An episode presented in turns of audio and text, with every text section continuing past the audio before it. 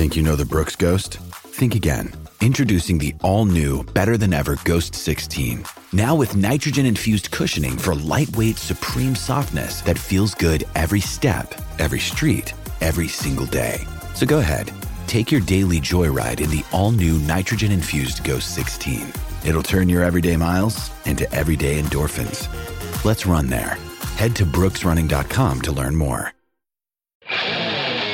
The A rookie is a free serialized audiobook meant for mature audiences. Written and performed by number one New York Times bestselling novelist Scott Sigler. For links to order a young adult version of this book without all the cussing in print, ebook, or audiobook, visit scottsigler.com slash the rookie one word. This podcast contains mature situations, adult language, and lots and lots of violence. Listener discretion is advised. Hello, junkies. I don't know where you are in the world, but here in sunny Southern California, the great heat wave of 2022 has finally broken. This morning, the temperature dipped below 70 for the first time in almost two weeks. And I gotta tell you, it was pretty nice. Pretty nice. You know what I'm saying? I spent most of that heat wave cooped up inside working on Shakedown, which of course is book one of The Crypt, which is still killing me with my problems struggling with Word for Mac issues, getting through the final draft. There's so many changes in it from the editor, little nits here and there, and then actual substantive comments. That's like 9,000 changes, and it just grinds the processor of every computer I've tried it on down to a halt. Every Mac, I should say. I've even switched over to a Windows machine for a little bit, which worked okay, except the interface is so different. And so much of my workflow at this point in my career is just muscle memory. My hands just do stuff that I don't even have to think about when I'm on the Windows machine, I have to stop and think about it every time. And that slows me down almost as much, if not more, than the spinning wheel popping up for three to five seconds at a pop every time I move the cursor over on Mac. But it will get it done. I'm up to 26% done now. It's just, oof, that's all I do. It's slowing me down immensely, which means there's nothing really new from me this week. So I hope that you are doing well. I hope you either had a good weekend or are gearing up for a good weekend. I hope you get a chance to talk to friends and family and blow off some steam on social media and have fun with all the things. Let me get you caught up on the story so far for the rookie, and then we're all, ah, screw it. I'm just going to go back to work. I don't know about you guys.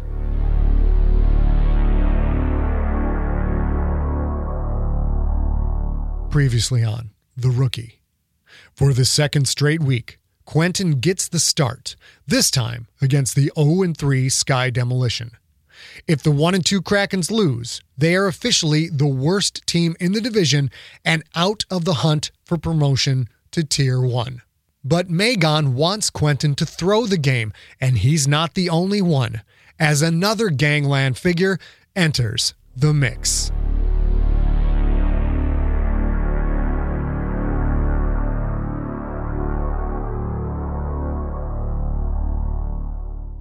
The Deuce had no haven for Purist Nation expats, so Rick Warburg decided to stay in the demolition building.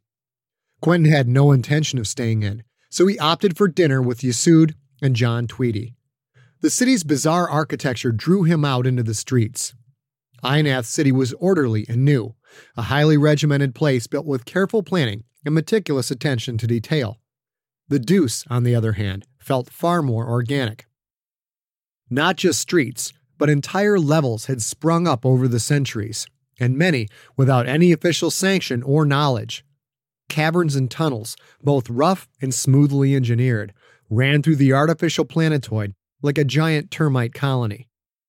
Like Ionath City and Port Wittock, the football stadium lay in a bustling downtown area packed with many species, noise, grav cars, and multiple forms of entertainment. It surprised him to see so many representatives of the different races. Some of the human families, he'd been told, had lived on the Deuce for eight or more generations, two centuries of life, and considered themselves of the Quyth Concordia with no association whatsoever to the human systems. Quentin thought of his own lineage. His ancestors had come over on the first flotilla, some 240 years ago. A great great great great grandfather, supposedly, had come from someplace on Earth called Dallas. Quentin only remembered that tidbit because one of the original football teams had played there. He and his parents, and his parents before him, thought of themselves as citizens of the purest nation, as separate from Earth as the human citizens of the Deuce were to any human government. Still, it was hard to think of humans proudly boasting their citizenship to a nation of radioactivity proof aliens. Buildings towered above, some reaching a mile into the air. The green crystalline mass that made up the building's framework looked bubbly, almost alive, with the soft ripples and curves of a large icicle. Massive arcs of that same green crystal reached from building to building, across narrow spans, across streets, some across even entire blocks. Some arcs reached from a building to another arc, and a few even ran from one arc to another, forming a stringy, organic latticework. I bet you never saw anything like this back on the farm, eh, Quentin? The trio headed to the first building with a holographic football slash beer bottle sign. You can say that again. Virak told me to watch my ass in this place. I hear it's dangerous. I'll relax, backwater, John Tweedy said with a grin. We're football players. Nobody's gonna fuck with us. We can beat the shit out of them, and then no one can send us to jail. GFL immunity is great, I tell you. Let's just enjoy the place and tie one on tonight. Oh, yes. Let us delve into the seedy underbelly of this strange and alien city. As if pulled by some unseen magnetism, Yassoud and Tweedy suddenly turned as one and walked towards a door marked with a familiar glowing sign of a football on top of a Miller logo. Quentin paused before entering. The bar was so packed, part of the crowd stood on the street, mag glasses in hand. Where Ionath City and Port Wittock had species specific areas, this bar seemed to have everything humans, Creterakian civilians, female Sklorno, more than a few Ki, hurrah, and, of course, dozens of quyth workers, warriors, and leaders. The crowd parted for the three men as they walked into the bar, mostly because the ever scowling Tweedy led the way, head tilted down, eyes peering out from his thick eyebrows. Krakens rule the fucking universe scrolled across his forehead. A bar ran around the floor, its black onyx like surface set at just two feet off the ground, the perfect height for Quyth workers to sit and relax. Quentin, Tweedy, and Yassoud sat at three seats, which seemed to magically open up before them as three normal sized humans got up and left on their approach. Bartender! Bartender! Three Millers! A Quyth worker waddled over. A shriveled stub on his left cheek remained of what had once been the matching pair to the yellow and orange furred pedipalp on his right. He reached under the bar and quickly served up three mag cans of Miller. Yassoud, still smiling, ceremoniously opened all three cans, passing one to Quentin and one to John Tweedy. Yassoud held his can high. Tonight we drink to turning things around. Here's to kicking the demolition's ass. Oh, yes. All three men drank as the crowd, obviously demolition fans, let out low volume jeers. Quentin noticed how many beings wore demolition clothing of one type or another purple hats and jackets and shirts marked with three white stripes. Quentin took a couple of swallows. When he set his can down, Yassoud and Tweedy were still drinking. Both men drained their mag cans, hit the decompress button on top, and set the now decharged and empty metal ring on the bar top. Bartender, another round, please. John Tweedy poked a finger at Quentin's can, still three quarters full. What's the matter, rookie? You're not thirsty? Uh, we have a game in two days. So? So? I'm not gonna get drunk. We gotta be at our best for this game. Tweedy waved a hand in front of his face as if Quentin had farted. Damn, Backwater, I thought you were fun, like Yassoud here. Yassoud, smiling, just shrugged. I'm fun. I just don't want to mess anything up this week. Yeah, you're tons of fun. The way you spend all your time in the VR room, man, you're a regular ball of laughs. I want to party with you, kid. party with you, kid. That's good. Quentin felt his face turn a bit red. Hey, I'm out tonight, right? Come on, at least give me that much. Yassoud nodded vigorously. Oh, yes, you're right. You're here, so I'll quit begging on you. The second round hit the bar top. Within seconds, John and Yassoud had knocked that one back as well. Bartender! Quentin slowly shook his head. It was going to be a long night. Right about the time John Tweedy, now eight beers heavier, started challenging anyone and everyone in the bar to a fight, Quentin, who was only two beers heavier, mind you, walked outside. He had a good feeling he'd need a grab cab to get Tweedy and Yassoud back to their rooms.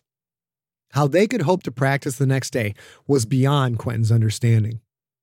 The streets remained packed with grav cars.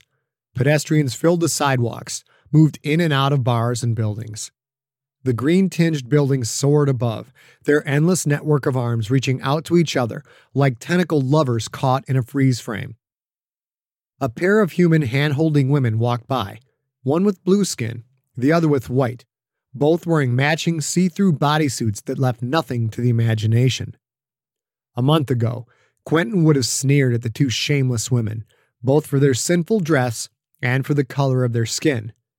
Now, however, something did rise as they walked by, but it wasn't his lip. Man, I'm changing so fast I can barely keep score. Maybe it was being immersed in alien cultures that made even blue and white skinned women look alluring. They didn't seem so different anymore, not like they had back on Micovi, where you only saw colored skin in the holos. The white skinned girl turned and looked at him as she walked by, her blue painted lips flashing a seductive smile. He watched her walk down the sidewalk, his eyes following first her shapely ass, then her legs, then her friend's ass, then her friend's legs, then Megan. Megan? Quentin blinked twice, but there was nothing wrong with his vision. Megan, the Creterakian representative of the Tow Pirates, was two buildings down the street, dressed in a fuchsia suit with yellow stripes, and waving at him with one leathery wing. No, not waving, beckoning. Quentin felt his face flush red. He looked around quickly, but saw no one he recognized, and no one staring at him. Well, no unusual stares. A seven foot tall being drew plenty of stares in a city where the average citizen stood all of four foot two. Megan waved again, this time faster, more demanding. Quentin swallowed, looked in the bar to make sure Yassoud and Tweedy weren't watching, then walked over to Megan. What do you want? We can't be seen together. A chance you'll have to take. Kirani Kolak has a message for you. Fine, make it quick. I'll only be a second, so just relax. I wanted to let you know you did a good job last week. Your effort looked very convincing, yet you still lost by 25 points. Quentin suddenly realized that once he'd taken that first snap, he hadn't even thought about throwing the game. He felt doubly humiliated. First, because he'd considered tanking, and second, because he'd played his ass off, lost, and this bat thought he'd lost on purpose.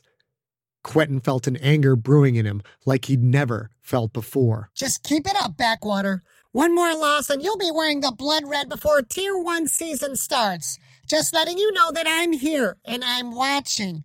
Now piss off. I want to chase some tail. Quentin just stood for a moment, then turned, the rage so thick in his head it was hard to think. One more loss. The phrase echoed in his mind.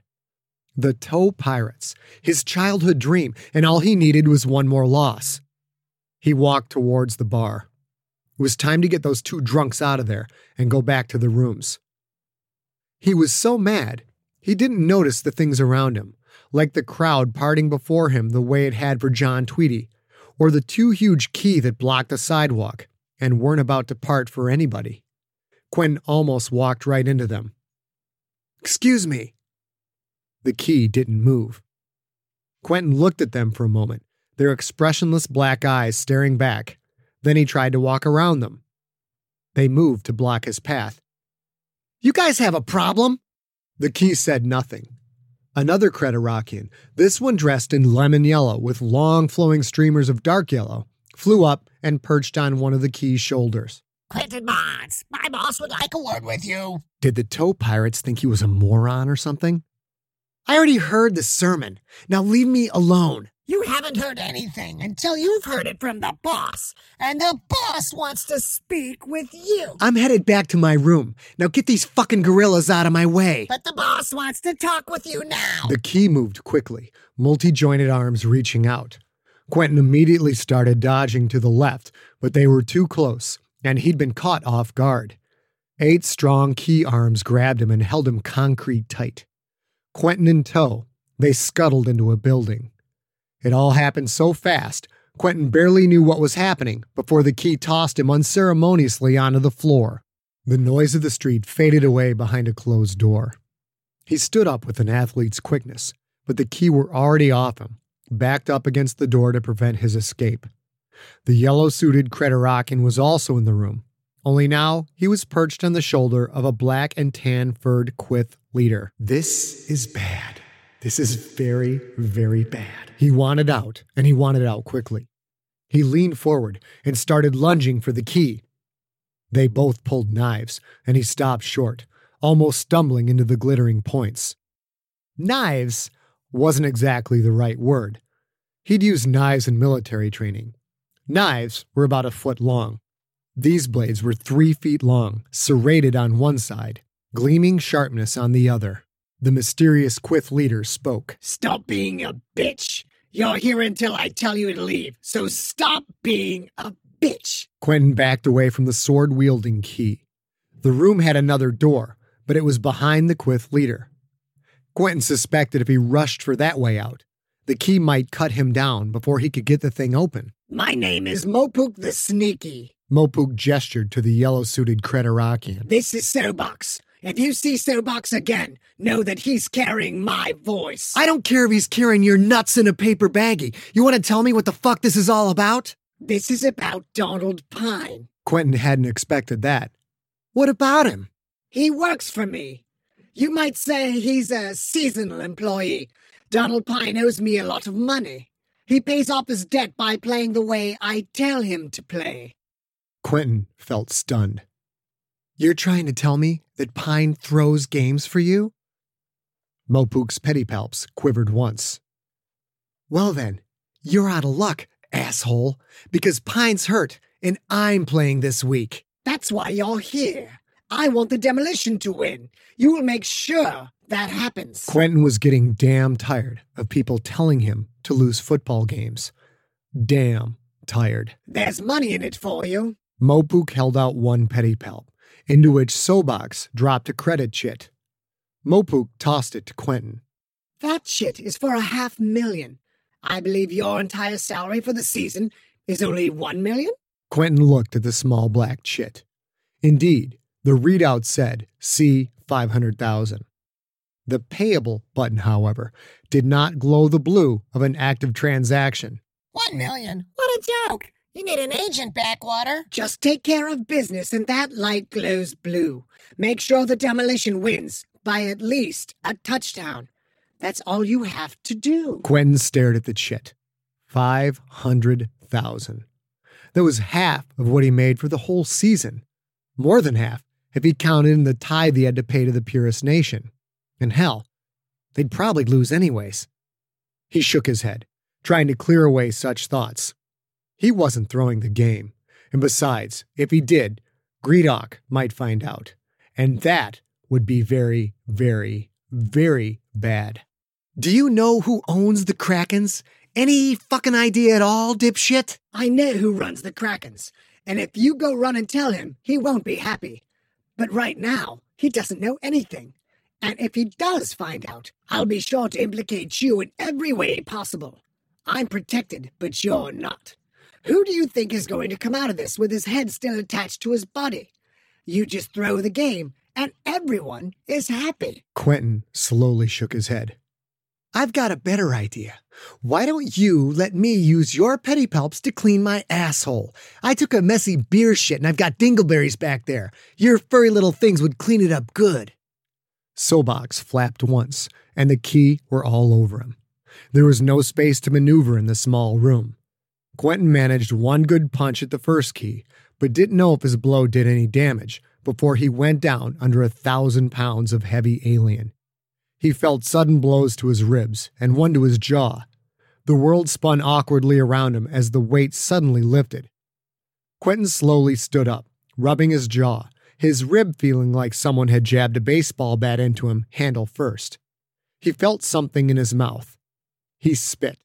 His front right tooth landed and stuck in a loogie of blood. Damn it! I just finished growing that thing back. Now shut up and listen. I'm done negotiating. The money is off the table. No more deal there. You blew it. The demolition win. You do it for free. End of story. And they win by a touchdown. You got that? Seven points at least. If this doesn't happen, you're going back to the purest nation in a coffin. Quentin looked at the two Ki. He was stuck in this room, and if they wanted, they could easily kill him. Yeah, fine. The word came out of an already swelling mouth. Yeah, I got it. One of the Ki opened the door and stood aside. Quentin walked out onto the busy street. The door shut behind him. In the climate ravaged world of 2072, the city of Pura stands as a miraculous green haven. Pura is a geoengineered paradise that protects its fortunate residents from the global catastrophes of heat domes, fires, floods, and droughts. In a time when the world outside is unsafe, it's vital for Pura's existence that people rally behind the purpose of the city, and Demetria Lopez, head of the city's public relations, tirelessly promotes its idyllic image. But when she stumbles on a dark secret that, if exposed, would be the downfall of Pura's existence, she must decide who and what she's willing to protect. From Wondery, the makers of Academy and Doctor Death, The Last City stars actors Rhea Seehorn, Jeannie Tirado, and Maury Sterling follow The Last City on the Wondery app or wherever you get your podcasts. You can binge all episodes of The Last City early and ad-free right now by joining Wondery Plus.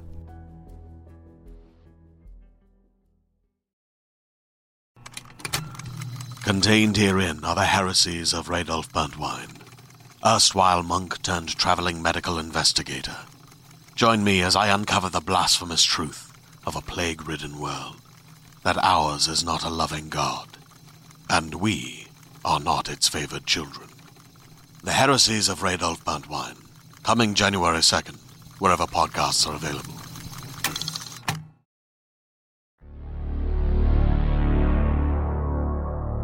Red no touch jersey flapping in a light breeze, Quentin dropped back and planted.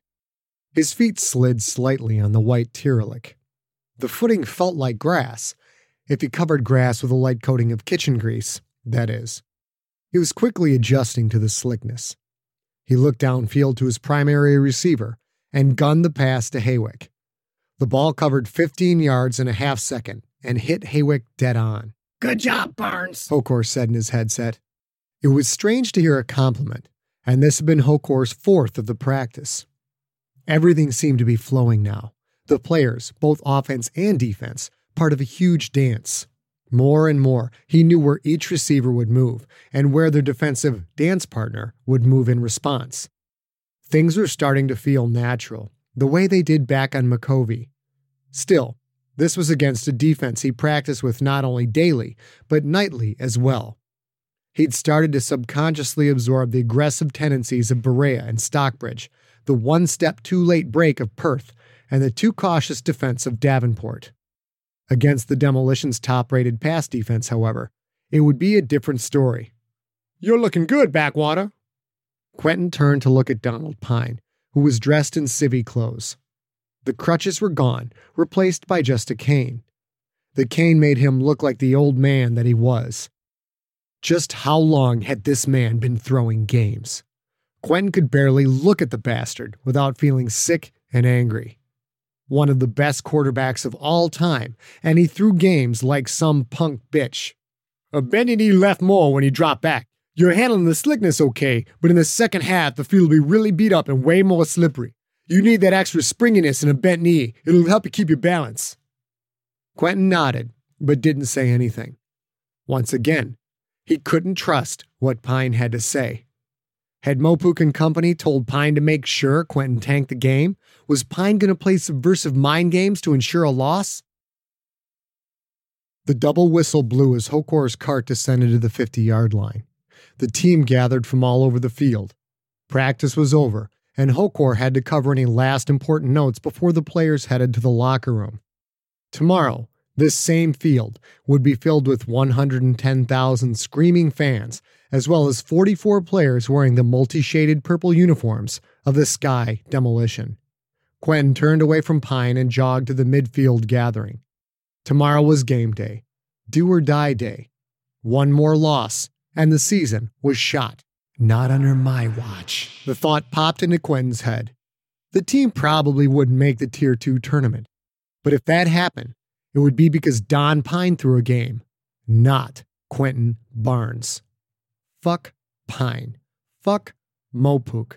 Hell, for that matter, fuck the Toe Pirates. Quentin wasn't taking a dive for anyone. He would not let his teammates down.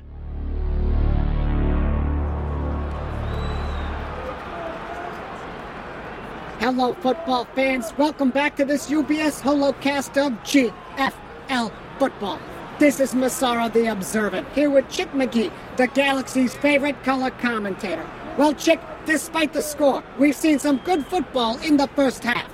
The demolition is up 14 to 3, but the Kraken's defense has played well. You've got that right, Masara. Let's take a look at the Bombay Gin halftime stat board. Nothing eases a worker's day like the tasty taste of gin from Bombay.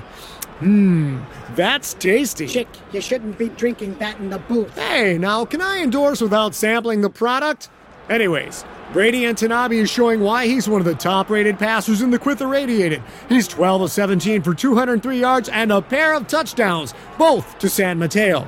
The Kraken secondary has done a good job of containing the demolition pass attack, but gave up two big plays a 68 yard touchdown strike from Antanabi to San Mateo, and another 27 yard touchdown that came on a crucial 3rd and 12 right at the end of the half.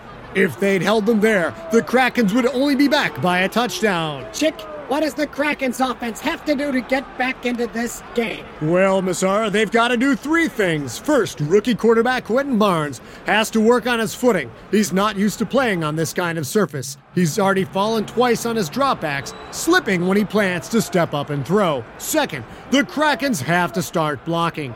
The demo has sacked Barnes three times so far, knocking him down three more and hurried him another four. Barnes has thrown two interceptions, both caused by heavy pass rush pressure. If it wasn't for his running ability, the Krakens would be worse off than they already are. Barnes has 26 yards in the ground on five rushing attempts, all of them scrambles. I tell you, that human has been chewed up like a Sklorno larva during a famine. Um, Chick, I hardly think our Sklorno viewers would appreciate Yes, you're right there, Masara. Sorry, folks at home. Sometimes this old game of football gets me so fired up, I slip back into cute colloquialisms. No offense intended. Moving on. We've got better footing, better blocking. What's the third thing? Masara, the third thing is play calling. Hokor the Hookchest is being very predictable. The Krakens are running first, throwing second, and the demolition knows it.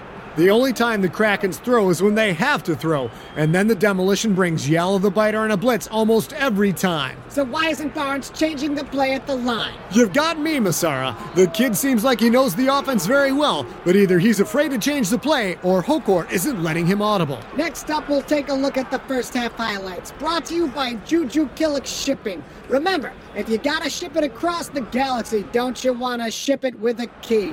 Any way you look at it, chick, it seems something's got to change if the Krakens are going to get back into this game. You got that right, Masara. Otherwise, the Krakens have about as much chance as a naked nun at a Purist Nation rapist convention. Chick, now come on! Sorry, Masara. Sorry, beings at home.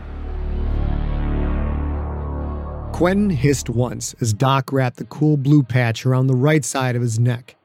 He'd been tackled by the neck on the last sack, a Ki arm tearing away a good six inches of skin. He thought he'd been in the clear, but still hadn't accounted for how far the Ki could jump out of a gather. The right side of Quentin's jersey was deeply stained with his own blood, and he couldn't swallow without an explosion of throbbing pain. The patch's sting set in immediately. It only added to his anger. Pine sat on his left, cane in hand, and Itzhak sat on his right. Hokor was delivering his halftime speech. We've got to execute better on first down. We're not getting off to a good start. That's because all you want to do is hand the ball off to Fayed. And we've got to start blocking in the offensive line. I don't care what cultural bullshit you Ki are dealing with, but block! Yeah, that's right. Tell them to block, Hokor. Now you're really leading them, aren't you, you damn pint sized bastard? Defensively, we've got to get our coverages in sync. Fucking block for me, block. Shit, shit, shit, this fucking hurts. Antanabi is taking advantage of every blown cover. I'm tired of getting sacked, you stupid bastard. So let's get back to our game plan. We don't have. Game plan? Quentin stood so suddenly his chair shot out from behind him. The fucking game plan is not for me to spend four quarters getting knocked on my ass. Barnes, sit down. I'm sick of it. Quentin strode towards the Ki lineman. They sat on one side of the locker room, a huge mass of dangerous strength, dressed in white jerseys and multi legged orange leg armor, stained white from the oily field. You call that blocking? You motherfucking ass licking cowardly horse? Horse! Barnes! Fuck off, half pint! Quentin flashed a wide eyed stare at Hokor before turning back to the Ki lineman. Pine leaned over to Itzhak. Man, he's lost it. Itzhak leaned back. Yeah, should we help him? Pine shrugged. No, this is kind of fun. They'll either block for him or eat him. I'm not sure which. Sons of bitchin' cum filled ass eating butt pirate shitters! Shitters! After this game, we're gonna settle up, you stupid salamanders! Settle up with a lot of you! The Ki didn't move a muscle. Quentin turned and stormed out of the locker room, stopping along the way to kick over a water bucket and smash a chair into the wall. There was a brief silence, broken by an angry bark from Shoto Thicket. Oh, you don't talk threats. Pine spoke quietly, but his voice carried to every ear. When he talked, the entire team turned to look at him. Yeah, he assaulted you, and yeah, you deserved it. All five of you, and you all know it. The third quarter was pure torture. Quentin saw play after play where he could have audibled to a pass that would have burned the defense, but he stuck to the plays that Hokor called. Brady Antanabi, however, didn't seem to have such restrictions. He struck for a 24 yard touchdown pass at the end of the third quarter, putting the demolition up 21 to 3 going into the fourth. The blocking, however, seemed somewhat improved. Quinn had time to set up and survey the field. He went 6 of 10 for 34 yards in the fourth quarter, but couldn't string together enough passes to constitute a drive. But with the extra time to set up, he started marking defensive nuances. Slowly but steadily, his mind began to place the demolition defenders like a chess master, marking out his opponent's likely moves. With 10 minutes and 2 seconds to play in the fourth, Kraken's D forced a punt, which Richfield returned to the demolition's 45. Quentin couldn't stand it any longer. They had to score, and they had to score now. He ran over to Hokor. Coach! Quentin kneeled down. Coach, how about letting me audible out there? Just run the plays I call, Barnes. But, coach, we're losing. I know that, Barnes. Now shut up. I'm going to turn you loose this time. Just do what I say and run the plays that I call. You got it? Quentin felt frustration welling up inside of him, but he nodded. We've run on seven of the last eight first downs. Go deep this time. Z set, play action, 42 fly. Quentin felt his pulse quicken. He ran onto the field. Z set put two tight ends in the game, along with Fayed and Tom Perilous, the fullback. The only receiver would be Hawick wide out on the left flank. Bodashwek snapped the ball, and Quentin turned to the left, stabbing the ball towards the onrushing Fayed. He pulled it away at the last second, putting the ball on his left hip and letting his right hand brush Fayed's belly. Fayed put both arms together, just as he would have if he'd been handed the ball, and smashed into the line. The Krakens hadn't used play action all day, and the fake drew in the run oriented defense. Quentin tucked down to hide the ball even as he dropped back. After five steps, he turned and stood and saw Yalla the biter already through the line and coming right for him. Everything moved in slow motion. Quentin juked left, which Yalla instantly matched. Quentin started to juke right, his patented double move that always got him out of trouble in the PNFL. But in a millisecond's time, he knew Yalla could effortlessly mirror that move with amazing lateral motion and reaction time of a Quyth warrior. Quentin's instincts took over. He suddenly saw Yalla's direction as if there were an arrow pointing forward, like a video game, and sensed the linebacker's force and momentum, like a growing pressure in his thoughts. Timing. It's all in the timing. Yalla leaned far forward to deliver the hit, suddenly coming off all fours, pedipalps and arms reaching out. At just that instant, Quentin spun violently to the right. The quarterback pushed off with his right hand as he spun, the ball in his left hand, his body between Yalla and the ball. He spun so fast he almost fell over from the momentum, But the move worked. Juke moves took too much time against Quyth warriors, but a spin move, just as Yalla came off all fours to deliver the hit, that didn't give him enough time to react. One millisecond, Quentin was there. The next, he was two feet right of where he had been. Yalla's momentum carried him past the spinning quarterback, but his powerful pedipalps grabbed a double handful of jersey on the way by. Quentin felt himself sliding backwards on the slick white surface. He instinctively tucked the ball and started pumping his legs with short, quick, jabbing steps. The Quyth linebacker fell to the ground. Quentin planted his legs and pushed against the weight, dragging him down. He heard a ripping sound, and suddenly he lurched forward, free to move once again. He instantly stood tall and looked downfield. Hawick streaked down the sidelines, a full two steps ahead of her defender. Quentin fired the ball downfield high and long. As usual, he had no problem hitting an open receiver, and Hawick sailed 15 feet into the air, caught the ball, and landed in full stride. The left cornerback was behind her and didn't stand a chance. The safety came over to help, but she'd also lost a step with the play action fake. Hawick strode into the end zone untouched.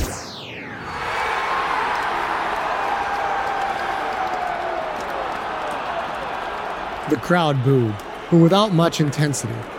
Quentin flipped them off en masse as he ran off the field, his torn jersey flapping around him. Horace El Rahim knocked in the extra point, cutting the lead to 21 to 10. Quentin sat on the bench, his heart racing, a feeling of pure ecstasy coursing through his brain. Teammates came up to shake his hand, slap his shoulder pads, or just grunt some unintelligible alien words of encouragement. Pine slid onto the bench next to him. You gotta watch Yalla's feet. He's showing blitz when he's on his toes. When he's flat footed, he's in run coverage. Quentin nodded. He didn't know if he could trust Pine, but that bit of advice sounded reliable. Pine smiled and thumbed Quentin on the shoulder pad. Nice pass, kid. You just need a couple more. Pine hobbled away. Masal the efficient approached with a box in his arms and ran up to him. He set the box down and removed a gleaming metal device that looked like a combination of a small pistol and a pair of pliers. What the hell is that, Masal? For your uniform, sir. Masal's pedipalps lined up the torn edges of Quentin's jersey. Masal pinched the bottom edges together and slid them into the opening of the gun pliers. The machine made a small whirring noise, and Masal expertly slid it up the length of the ripped Kevlar fabric knitting the shreds together into an ugly but neat line. Hey, not bad. Quentin pulled admiringly at the new seam. It held tight. Hey, not bad, Masal. Masal simply bowed and scuttled off to attend to some other managerial duty. They were still down two scores, but the Kraken seemed suddenly energized. Entenabe had faced little pressure on the day. Hokor suddenly changed strategy sending a blitz after the demolition quarterback on nearly every play.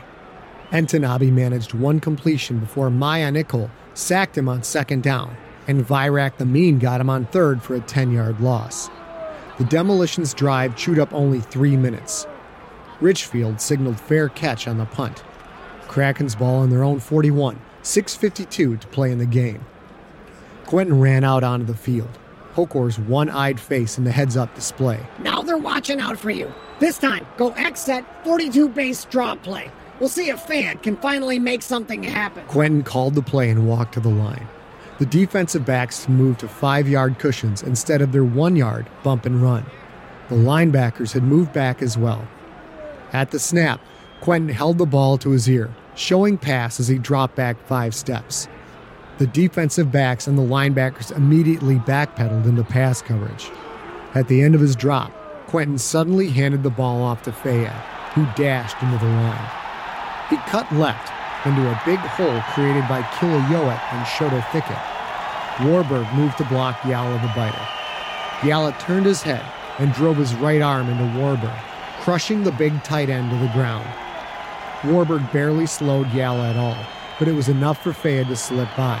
And suddenly, the running back was in the defensive backfield. The D backs converged on him and brought him down, but not before he'd picked up 23 yards and moved the ball to the demolition 36. Six minutes, 28 seconds, and counting. Paul Pearson came in for Fayed at tailback. The Krakens huddled up, electricity and momentum filling up the small space. The Krakens players looked tired, but their eyes blazed sharply, and their intensity felt ubiquitous. Quentin's earpiece crackled. We need to score and we need to score quick. Y set 42 posts. Look for Pearson on the delayed route over the middle. We may catch Yala sleeping. Quentin called the play and surveyed the defense as the Krakens lined up. The demolition showed a normal 3 4 defense, which left them with four defensive backs. Quentin's instincts told him to watch for the blitz, but Yala's feet looked flat. At the snap, Quentin dropped back. Both Hawick and Scarborough streaked downfield, then cut inside at an angle, drawing the free safety and safety with them. Pearson ran to the line, acting like he would block, then released and sprinted downfield. Yala tried to cover but the faster Pearson ran past. Quentin feathered a light pass that sailed just beyond Yala and hit Pearson in stride. Yala dove, covering 10 yards in the leap, and brought Pearson down from behind after a 22 yard gain. First and 10, ball in the demolition 14, 6 minutes and 2 seconds to play. Whistles blew as Harrah officials flew to Pearson, who rolled on the ground in obvious pain.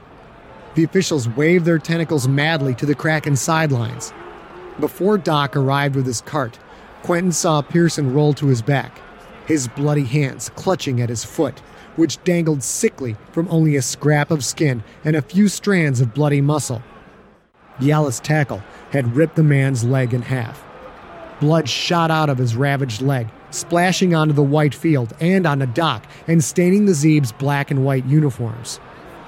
Fayed came back to the huddle as Doc's med sled rushed Pearson off the field. High one, Fayed. Did you see that? His whole leg almost came off. Just give me the fucking ball. Fayed's eyes narrowed to angry slits. I'll show that cheap shotting son of a bitch. Fortunately, Hokor called a dive right, exactly what Fayed wanted. The team lined up. Quentin took the snap and pivoted. Fayed nearly ripped the ball out of his hands and drove forward like a tank.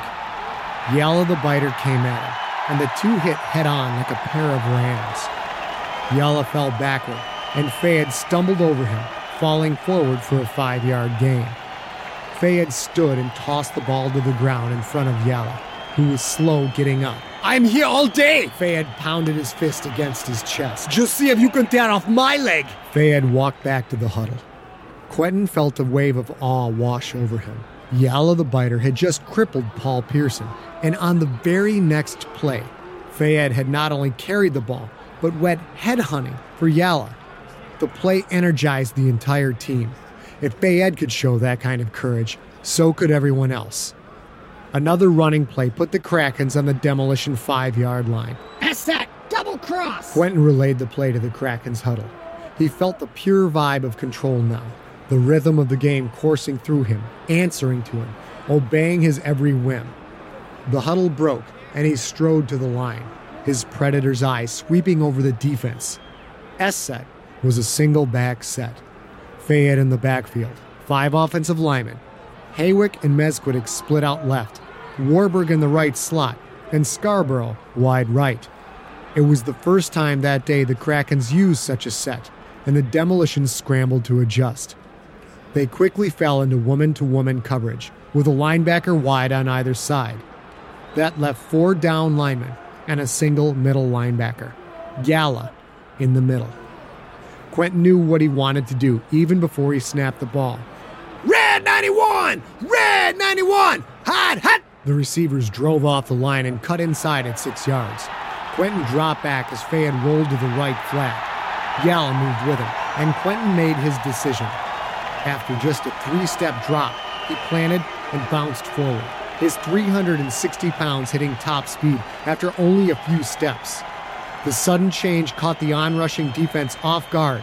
He slipped past them without so much as a single cut. Yala was already moving to the right to cover Fayed.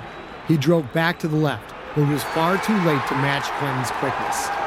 Quentin strode into the end zone untouched. Demolition 21, Krakens 16. Quentin started to run off the field when he saw Hokor signaling him to stay. We're going for two. I said, show left dive, make it boot right. Kobayashi blocks inside and releases to the right. Hit him for the conversion. Quentin nodded, but his mind raced with possibilities.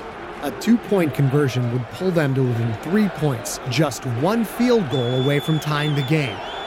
With the game on the line, Hokor was calling a naked boot, which meant Quentin rolled to the right with no blockers. It was both an insult and a compliment. An insult because the demolition still didn't think Hokor would put the game on a rookie's shoulders, and a compliment because Hokor was putting the game on his shoulders. He felt palpable excitement in the huddle. All eyes looked to him, awaiting his words. There was victory in the air, and every being felt it. All they had to do was reach out and take it. Warburg and Kobayashi, the tight ends, were in the huddle, as was Tom Perilous, the fullback. Scarborough and Mesquitic were back on the sidelines. It was a two tight end set with a fullback, clearly a running formation. I set, show dive left, and Fayed make this fake count. Naked boot right. Kobayashi block in and then release deep by the back of the end zone. If I have to run, I don't want the guy covering you to be able to stop me from scoring. You got it? Kobayashi nodded, as did the other players. All right, break! The Krakens lined up. The demolition dug in. Quentin surveyed the defense and saw Yalla drifting to the offense's right. Quentin's instinct screamed at him to call an audible, to change the play to a dive left to take advantage of the cheating middle linebacker. Run the plays that I call. Blue 16! Blue 16! Hot, hot, hot! The ball slapped into his hands and he pivoted on his left foot. He put the ball in Fayed's stomach and turned with the running back, guiding him to the line. Just before Fayed crashed into the mass of bodies, Quentin pulled the ball out and pivoted hard to his right. He sprinted to the right sidelines. The defense had bought the fake. All were converging on Fayed. All but Yalla the Biter. The monstrous, pitch black eyed Quyth Warrior linebacker went into a side roll, staying right on the goal line as he matched Quentin's horizontal movement. Quentin looked as Kobayashi bounced to the outside, but he was well covered by the demolition cornerback. Quentin thought about the pass for one more second, then tucked the ball and sprinted for the corner of the end zone. Kobayashi instantly reacted to the situation, turning and blocking his defender, taking her out of the play. That left only Quentin and Yalla the Biter. Yalla popped out of his roll and sprang forward, meeting Quentin at the two yard line. You want to fuck with me? Quentin switched the ball to his right hand and threw his left forward in a vicious, snarling uppercut. His fist slammed into Yalla's chest, bounced up, and nailed the Quyth warrior right between the petty pedipalps. Yalla reached out and grabbed at Quentin's jersey as sharp teeth slashed Quentin's left hand. Yalla's full weight slammed into him. Quentin stumbled, but recovered and drove forward. His momentum pushed Yalla backwards just a touch, but it was enough. They both started to fall. Quentin managed two more powerful strides on the way down and landed after the ball just crossed the goal line. Demolition 21, Krakens 18. Flags flew, unnecessary roughness on Yalla the Biter to be assessed on the kickoff. The Kraken's offense ran off the field to the boos of the demolition faithful. Yalla's bite had torn open the skin on the back of Quentin's left hand, a bloody gash running from the knuckle on his index finger to the middle of his forearm. Blood poured from the wound, leaving an intermittent trail on the white playing field. Pine met him halfway, his cane doing a double time that barely kept up the pace. Quentin, you dumb shit, why didn't you audible out of that? I could see from here that Yalla knew the play, and I know you saw it. I run the plays that are given to me. Quentin ran back to the bench, leaving the crippled Pine behind him. Doc! Doc, get over here! Quentin was oblivious to the shoulder pad and helmet slaps his appreciative teammates threw his way. Doc, come here now! The Harrah doctor glided over, his tentacles immediately grabbing Quentin's wrist in a surprisingly strong grip. Sit still. This is a deep cut. We've got to get you to the locker room for the healing tank. Fuck that! Quentin yanked his hand away. Blood flew in all directions. Teammates stopped what they were doing and stared at him. But he saw nothing except Doc, who is now no more than another obstacle trying to stop him from winning. You fix this shit up right fucking now! Quentin's face was a mask of challenge and fury. I gotta put another three points on the board! Forget it. You're out of the game. Quentin's eyes widened to giant white balls spotted with flecks of pure black. He suddenly rushed Doc, grabbed his floating body, finding it surprisingly light. He started to shake Doc when Itzhak and Yassoud grabbed him, pulling him away. Quentin, stop it! Itzhak stepped between Quentin and Doc. Quentin ignored him, looking over Itzhak's shoulder and shaking his blood dripping finger at Doc. If you don't fix up my hand, I'll bounce you off the ground like a fucking toy. You got that? I don't care if you have to cauterize it with a damn branding iron. You stop the bleeding. Doc hung there for a second, then reached into his bag and pulled out the now familiar blue strip. He wrapped it around Quentin's shredded skin. Itzhak and Yassoud let Quentin go, cautiously, as if he might snap again at any second. Quentin hissed as the acid like sting spread through his hand. Blood pooled up around the edges of the blue strip and dripped to the trampled white plants below. He looked down, seeing that his blood had stained his white jersey with stripes and splotches of bright red. Doc held Quentin's hand tight as he removed the blood soaked strip, now a deep purple, and applied another. Itzhak leaned in to examine the extent of the injury. Hey, won't that put too many nanocytes in his body? That could cause liver damage. Shut up, Quentin growled at Itzhak. And don't bother getting warmed up. I'm going back in. The second strip also turned purple with blood. Quentin felt as if his hand was being cooked from the inside out. It's just not working. The lacerations are too large. You've got an arterial tear.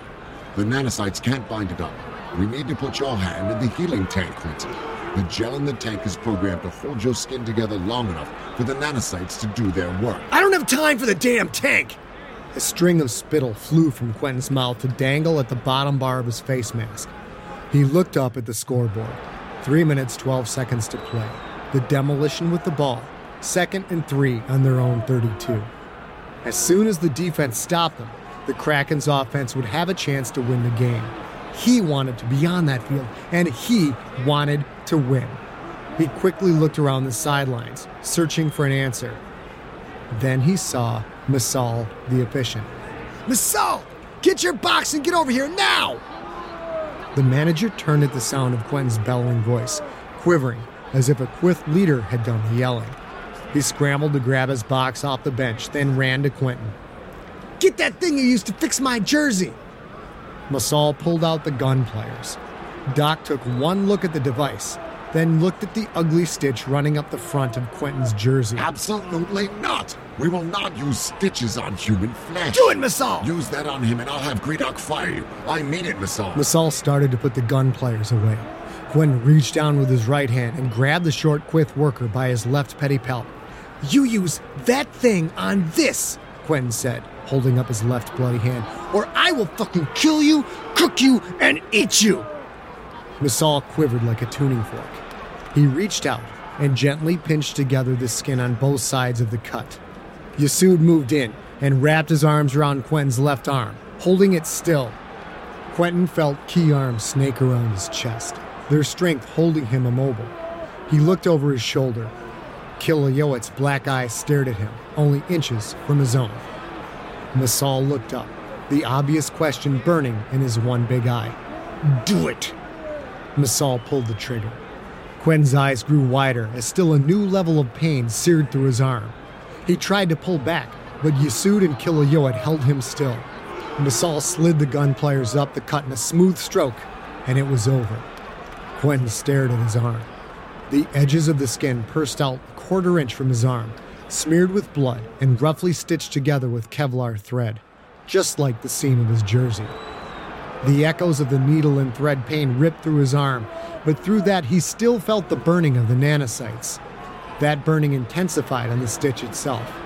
The tiny machines were trying to do their job. That's going to leave a horrible scar, and it's not going to heal the arterial tear.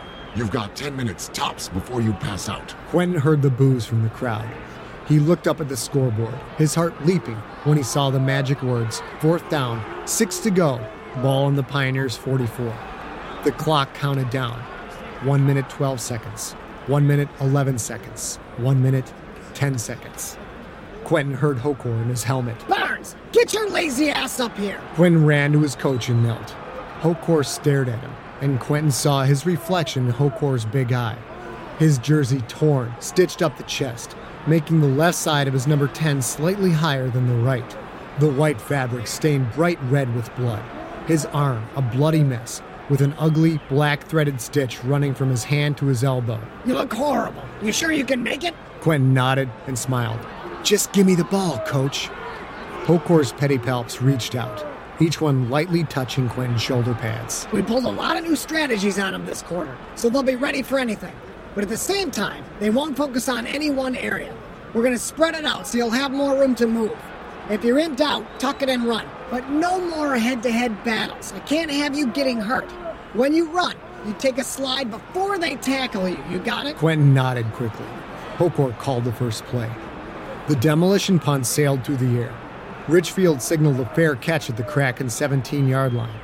Quentin looked at the clock, then nodded again, to himself this time. He had his work cut out for him. He needed to go 83 yards in 56 seconds. The Kraken's offense ran onto the field. In the huddle, the players seemed different, staring at him with near reverence.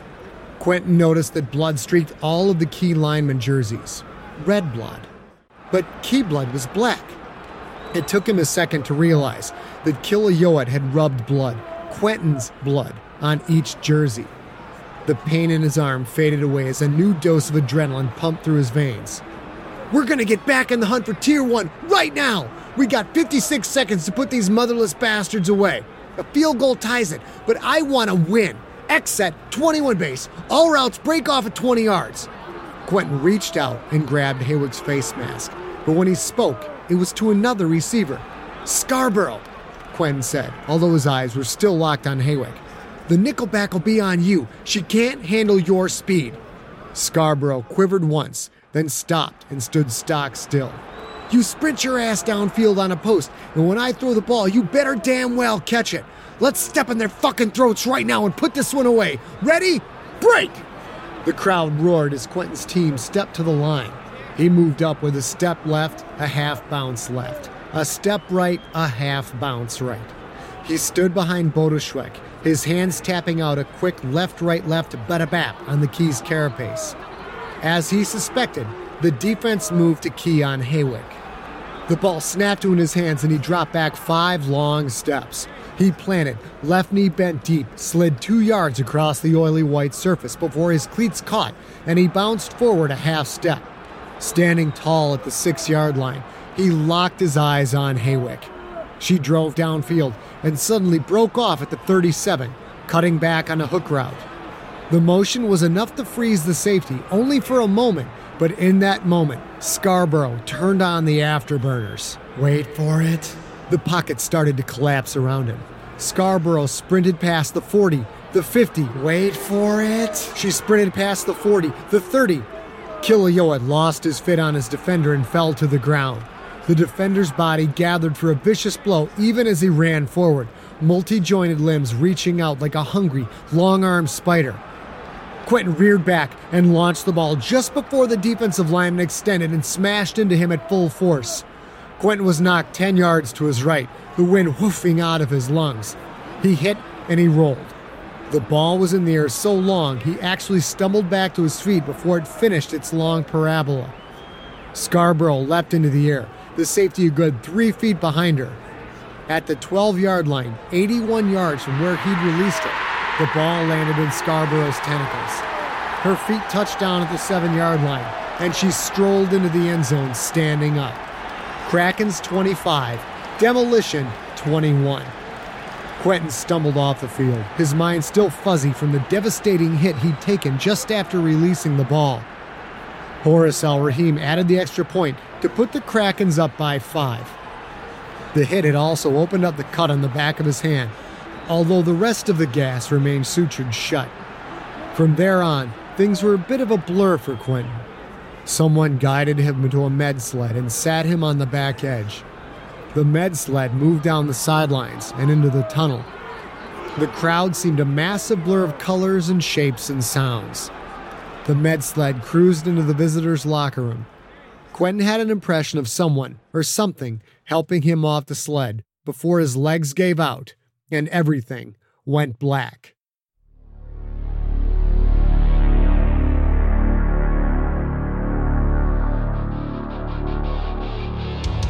You have been listening to The Rookie, Book One of the Galactic Football League series. Produced by Arioch Morningstar with post production by Steve Riekeberg.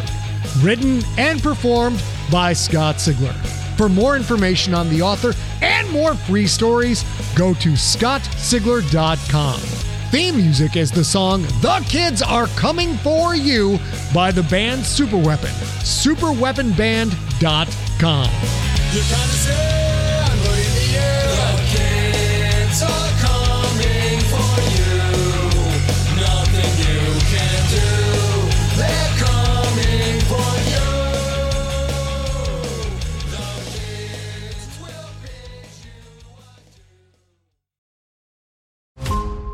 Every five minutes, a transplant candidate dies while waiting for a compatible heart, liver, or kidney. Imagine a technology that could provide those life saving transplant organs for a high price, and imagine what a company would do to monopolize that technology. On a remote island in Lake Superior, a team of geneticists unlocks this holy grail of medicine by reverse engineering the genomes of all mammals, creating an animal with organs perfectly suitable for human transplantation. They envisioned a docile herd animal, but one team member had another, darker vision. This ancestor is anything but docile.